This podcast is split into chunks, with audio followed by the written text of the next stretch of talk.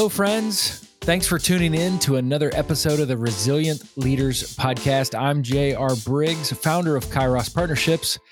If you're a leader and you are feeling overwhelmed, stuck, ill equipped, or burdened by complexity of leadership, this is why we exist to come alongside of and to equip leaders just like you. That is uh, the pur- purpose of this podcast. This is just one of several ways our organization equips and empowers leaders. I'm glad you're here. Well, today I want to unpack what we have discussed on this podcast before on a few different occasions, and it's the concept of raising up leaders. As Liz Wiseman wrote, the essential role of a leader is not to create followers, it's to be a leader multiplier. It's a fantastic paradigm shift. And there's a misconception about leadership that the role of a leader is just to delegate tasks, just uh, fill up my coffee and sharpen my pencils. Nope. You see, leaders often conflate the terms equipping and delegating. Equipping and delegating are good, empowering and delegation are good, but they're two different things. And I'd like to set the record straight today, if I may. So let's start out right here from the top. What is the difference between delegation and empowerment? Well, delegating is about giving other people tasks, but empowering others is about giving people authority and permission. Yes, sometimes we need to delegate tasks to people, but delegation is not what ultimately raises up other leaders. If you delegate a task to someone, you're basically saying, please get this done exactly the way that I want to get it done. But when you equip and empower others by giving them authority and permission, you essentially say to them, here's the vision and the mission of what we're about as an organization.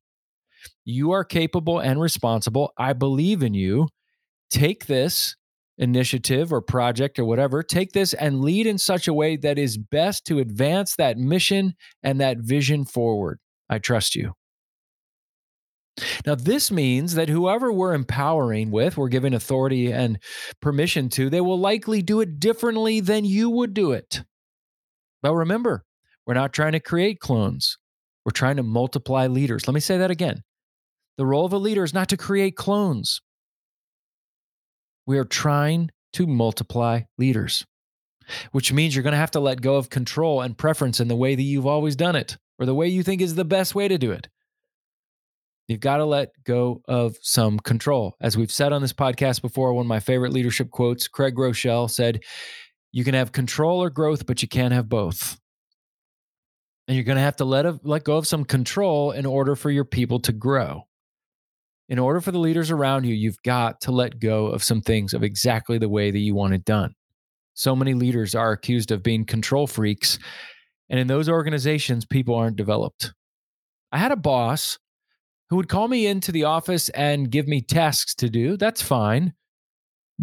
The boss would say, Here's how I want you to do it. Let me know how it gets done. I would go do them.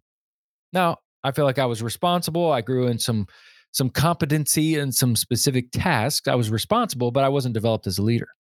But the best boss I ever had, her name was Ruth Pape. She really empowered me. You know why? She entrusted me with an entire ministry of a large church I was working on staff at when I was in my 20s. She trusted me. She gave me authority and permission. She not only trusted me, she entrusted authority and permission to lead as I saw best. She supported me, she encouraged and trained me, she cheerled for me, and when it was needed, she would correct me. And at times, she even took the blame from the executive team when I made a mistake. It's why I admi- why I admire her so much even to this day. My the first boss that I mentioned to you, dele- mm-hmm. you know, there was delegation of tasks. But the best boss I ever had, Ruth Pape, she empowered me because she gave me permission and confidence and authority. So let's jump in now. How would we empower or equip or raise up leaders? What does that look like? To empower and to equip leaders, you must first carefully consider a potential leader's character. If you can't trust them, let me say this don't empower them. In fact, if you don't trust them, you may not want to delegate many things to them either. That's why at the end of every podcast, I say the same thing. I encourage you, the listener, to be faithful, available, teachable, and hungry, or to be fat and hungry. Yes, the acronym FAT faithful, available, teachable, to be fat and hungry. And so to ask yourself, is this potential leader that I want to empower and build up and raise? Is this potential leader faithful to their responsibilities that they have currently? Is this potential leader available and accessible to help others, or are they closed off, exclusive, or too busy? Is this potential leader teachable, showing evident signs of humility and an openness to learn new things, or are they entitled or incredibly defensive when they're corrected with something? Are they faithful, available, teachable? And of course, are they hungry? Do they want to grow and learn and get better? Is there an intrinsic motivation to grow and learn? Or are they only doing it because, well, if I don't, I might get fired? As it's been said, hungry dogs run faster. We tell the leaders that we serve in our organization here at Kairos Partnerships, whether it's through coaching or consulting, speaking or training, that we will work hard to serve you, the leader, but we refuse to work harder at your growth and development than you do. We make that unapologetically clear right from the jump. Why do we do that? Because we believe that if we don't, we're getting the cart before the horse. Leaders have to demonstrate an intrinsic motivation to grow and to learn, which shows some humility to say, I don't have it all figured out. There are many leaders who are competent, extremely gifted, and have lots of charisma. But if they're not fat and hungry, this has a potential to be disastrous. Eh, which gets to the next thing that I want to share for just a moment here. I want you to think about a two by two matrix. Want you to think about high character at the top and low character at the bottom. I want you to think of low skill on the left and high skill on the right. Now, if you think about that in a two by two matrix, you can even pause and draw that right uh, on a piece of paper in front of you if you want. You see, if you have low skill and low character, you are an irrelevant leader. If you have low skill but high character, you're a limited leader. If you have low character but high skill, you're an incredibly dangerous leader. But if you uh, have or you're working with someone who has high skill and high character, you're an incredibly fruitful leader. You see, where I see most leaders get in trouble is where they're high skill and low character.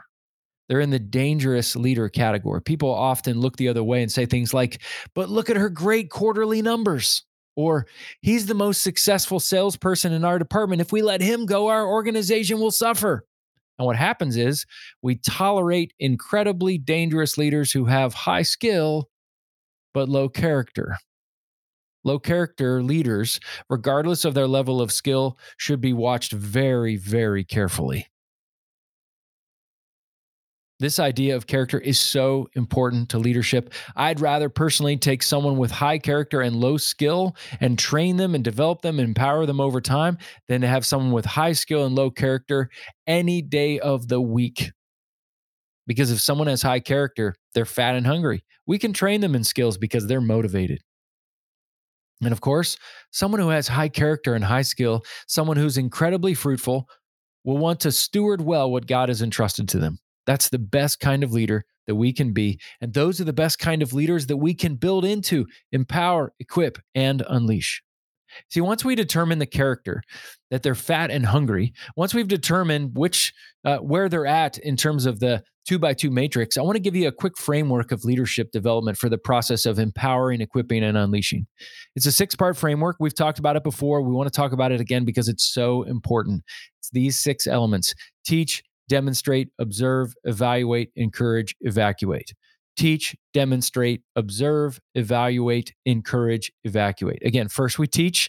We need to show people what needs to be done and how it needs to be done and then equip them and, and give them the authority to make decisions based on how it's been done in the past. Maybe they can do it better. Second, we need to demonstrate, to model it while others are watching us. Third, we observe. We watch other people carefully as they live and lead. We watch carefully the areas where they're doing well, where they might need to grow and improve, where they're growing in their confidence, and where they may have some gaps in their thinking or behavior. Fourth, we evaluate. This is where we provide feedback along the way, offering suggestions noticing where they may need to improve. Fifth, we encourage, we point out the things they're doing really well. Part of the role of being a leader and being a leader multiplier is that we become a cheerleader for others. We affirm the good. And lastly, we evacuate. We never actually send them out uh, to if we if we never send them out to lead. We can teach them a lot but they will never get the chance to actually act upon what they have learned and been empowered to do. Many leaders go through the first five steps quite well, but they fail to send potential leaders out and look at them with confidence and say, Now it's your turn. You go and you lead and you teach others how to do it well. Well, I gave an example long ago on this podcast of how I taught my son how to grill. At the time, my 10 year old son, Bennett, wanted to learn how to grill, making me very proud. And he learned how to do hot dogs and hamburgers, steak, salmon, grilled, and uh, barbecued chicken, even veggies in the grill basket. And I worked this six part framework with him over a period of time. Well, let me tell you, just a few weeks ago on a Sunday afternoon, I was laying on the couch watching football, about to get up and turn on the grill to grill some hamburgers for dinner. He walked by and he said, You want me to grill tonight, Dad? I'd be glad to do it. And start to finish, he did it while I kept watching the football game on the couch. Had I just delegated tasks to him on the grill, I don't think he'd ever have the confidence to do it. He needed the authority and permission to do it all by himself. Sure, it's a small example, but you can extrapolate this framework from the grill to your organization, church, company, or team. Use that framework of developing leaders where it's whether it's burgers or leading an entire department or project or new initiative. It works in any situation, in any context, and in almost with almost any age. And remember, potential leaders, especially young leaders, are not going to get it exactly right the first time around. They're not going to get it exactly right the 20th time around. That's okay. Neither did you. That's how we learn. So when you empower others, expect mistakes. That's part of the learning, that's part of leadership, that's part of life. And as billionaire investor Ray Dalio wrote in his book Principles, create a culture in which it is okay to make mistakes and unacceptable not to learn from them. Remember, we're not trying to create clones. We're not trying to create people who fill up our coffee and sharpen our pencils. Instead, we're trying to multiply leaders. And to do that, we need to give authority and permission, not just push off tasks to someone else. Well, thanks for listening today. A much needed shout out, as always, to the venerable Joel Limbauan, founder of On a Limb Productions, who produces each and every episode of this podcast. Do yourself a favor and check out his great work at onalimbproductions.com, or as always, you can check the show notes for more information. Leaders, be faithful, available, teachable, and hungry. That's right, be fat and hungry above all else. Keep leaning in and learning, and remember, some leaders delegate, but the best leaders empower. Don't just give away tasks, give others authority and permission to lead. Have a great week.